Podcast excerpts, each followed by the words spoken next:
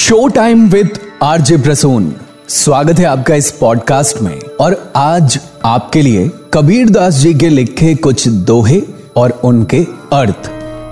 साधु ऐसा चाहिए, जैसा सूप सुभाय सार सार को गही रहे, थोथा दे उड़ाय।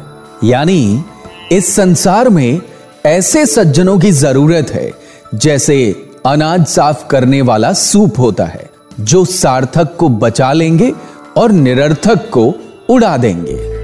कबीर दास जी के लिखे दोहे show time with RJ Prasoon में आप सुन रहे थे। उम्मीद है आपको पसंद आया होगा और अर्थ जीवन से जोड़कर आपने देखा होगा। आपका फीडबैक कमेंट करके ज़रूर बताएँ और फॉलो करें show time with RJ Prasoon.